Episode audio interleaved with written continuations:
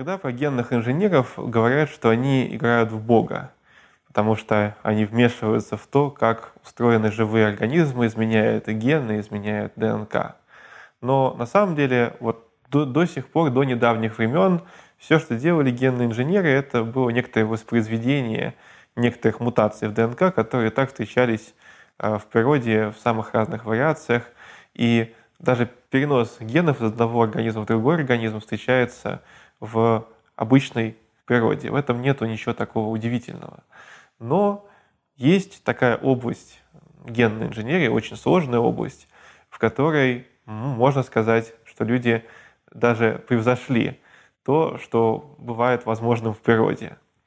Есть такая штука, которая объединяет более-менее все живые организмы. И бактерий, и плодовых мушек, и круглых червяков, и растений, и грибов, и людей, и кого угодно, и даже утконосов. Эта штука называется генетический код. Генетический код можно сравнить с операционной системой, которая работает внутри наших клеток. Вот если ДНК — это некоторая программа, то генетический код — это то, тот набор правил, по которым эти генетические программы в итоге реализуются. Вот у нас есть ДНК. ДНК э, состоит из нуклеотидов, из ДНК считывается РНК, одноцепочечная молекула, которая тоже состоит из нуклеотидов, а РНК используется специальным таким клеточным э, устройством, такой машиной, которая называется рибосома, которая умеет синтезировать белки. И зная последовательность молекул РНК, мы можем определить, какой будет получен белок. И вот правила, по которым получается какой-то белок на основании определенной молекулы РНК, это и есть генетический код. И генетический код — это такая штука, которая не менялась у подавляющего большинства живых организмов на протяжении более миллиарда лет. У общего предка всех тех организмов, которые я назвал, генетический код был такой же, как у современного человека. Но даже на эту древнейшую в природе вещь э, ученые смогли недавно покуситься. Нельзя просто так взять и изменить генетический код. У этого были бы очень большие последствия. Вернемся к метафоре с компьютерными программами и с операционной системой. Предположим, что у вас есть компьютер, на нем установлен Windows и куча программ под Windows. Там у вас стоит Photoshop, у вас там стоят какие-то компьютерные игры, и тут вы сносите Windows и ставите Linux или Android. И вы обнаруживаете, что большинство ваших программ больше не работают потому что для них нужна была совершенно другая среда для исполнения тех команд, которые там были. Для того, чтобы ваш компьютер сохранил весь функционал, который у него был раньше, вам нужно не просто поменять операционную систему, допустим, с Windows на Android, но вам нужно также переписать все программы, которые раньше исполнялись под средой Windows, чтобы они были совместимы с Android. Так вот, именно из-за того, что вам придется внести такое большое количество изменений, вам придется изменить все эти самые программы, чтобы они продолжили функционировать. Именно из-за этого генетический код, он такой устойчивый. Вот у человека примерно 20 тысяч генов. Эти э, гены кодируют какие-то белки. Предположим, мы сделали так, что теперь какой-то набор нуклеотидов, а у нас в генетическом коде как все происходит? У нас есть три нуклеотида, которые формируют кодон, и трем нуклеотидам которой присутствует в молекуле РНК, соответствует одна аминокислота.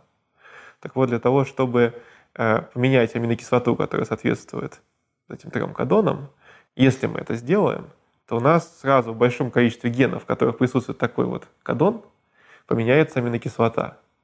И поскольку генов очень много, и генов, которые будут затронуты таким изменением генетического кода, будет очень много, то у нас получится большое количество белков, в которых в самых разных местах будут стоять неправильные аминокислоты и эти белки не будут функционировать. Это будут неправильно работающие программы в, нам, в рамках нашей метафоры.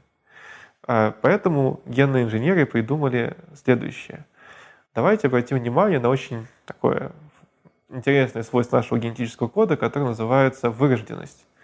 Возможно, вы слышали про этот термин из учебников школьных по биологии.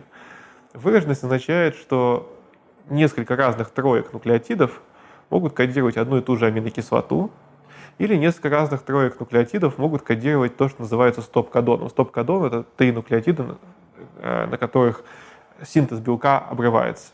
То есть рибосома синтезирует белок, доходит до стоп-кодона, останавливается, и после этого белок высвобождается, и получается вот готовая вот эта аминокислотная последовательность белка, которая дальше выполняет в клетке какие-то функции. А таких стоп-кодонов тоже у нас есть несколько, и все они используются. Но мы можем взять и перестать использовать какой-нибудь из этих кодонов. Как это сделать? Для этого нужно сделать большое количество генетических изменений, точечных мутаций во всем геноме. То есть нам нужно изменить все вот эти генетические программы.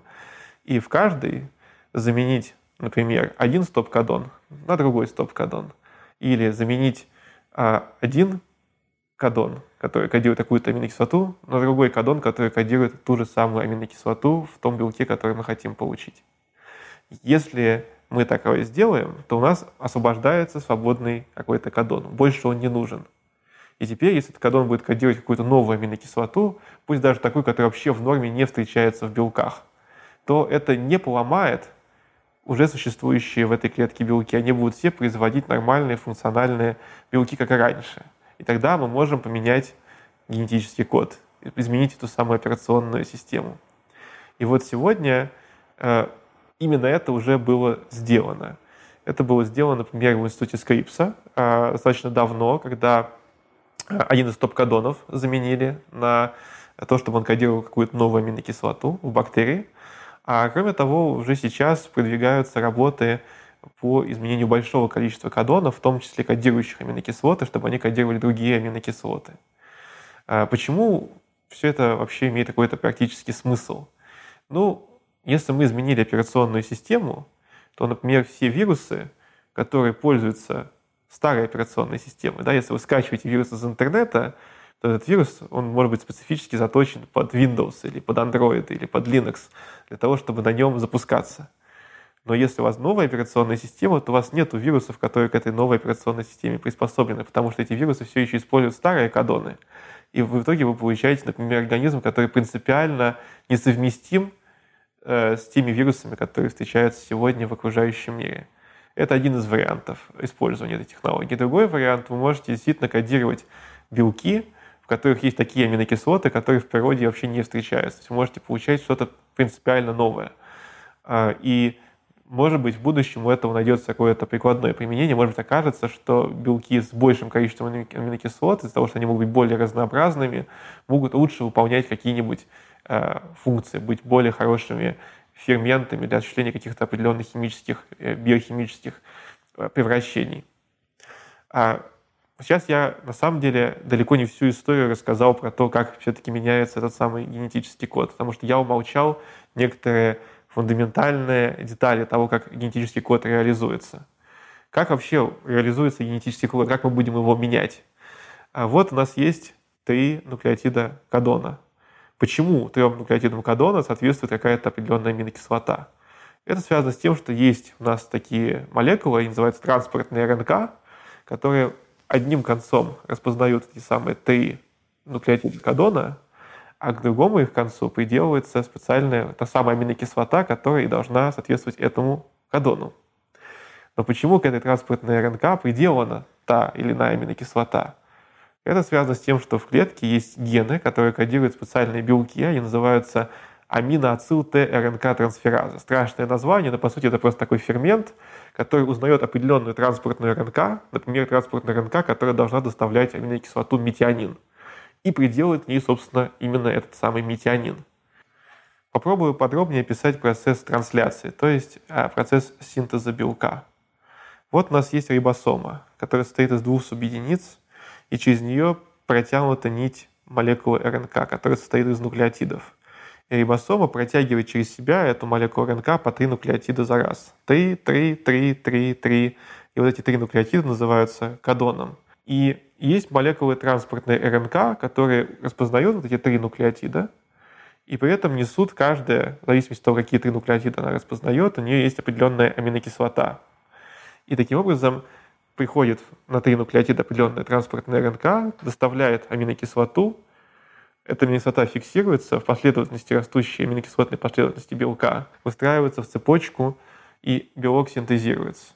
То есть, для того, чтобы изменить генетический код, нам нужно сначала изменить гены, чтобы не поломать какие-то белки, которые синтезируются в клетке.